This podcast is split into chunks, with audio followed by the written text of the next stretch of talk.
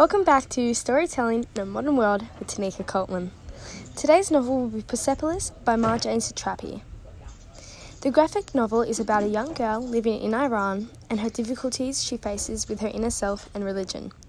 Throughout the podcast, we will discuss the effect of close up shots, the importance of storytelling, the religious theme throughout, and my thoughts on the novel.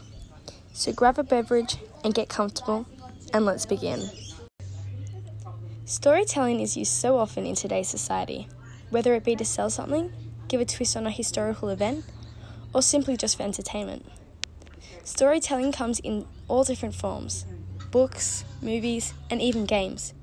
If used correctly, storytelling can be used as a powerful skill. Marjane's graphic novel, Persepolis, is a clear example of this.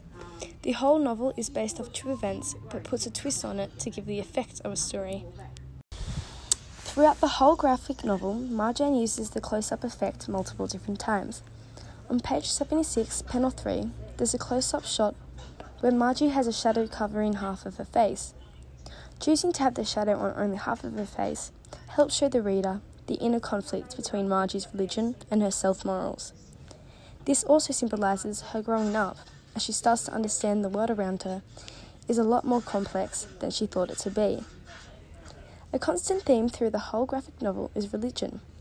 Wearing the hijab was quite pushed upon young girls in that time period. All schools became segregated, no boys and girls were allowed to attend the same school.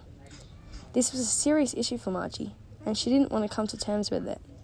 This is where her rebellion against her religion started showing more prominently. After reading the novel, it shocked me on how badly women, especially, had it in Iran. All right, entertainment purposes and anything seen as risky or tempting for the male eye were forbidden. Marjane Satrapi did an amazing job at giving an insight on the Iran world and what she faced with herself and everything around her. Unfortunately, this is all we have time for today. Thank you all for listening and tune in next week for more. Thank you.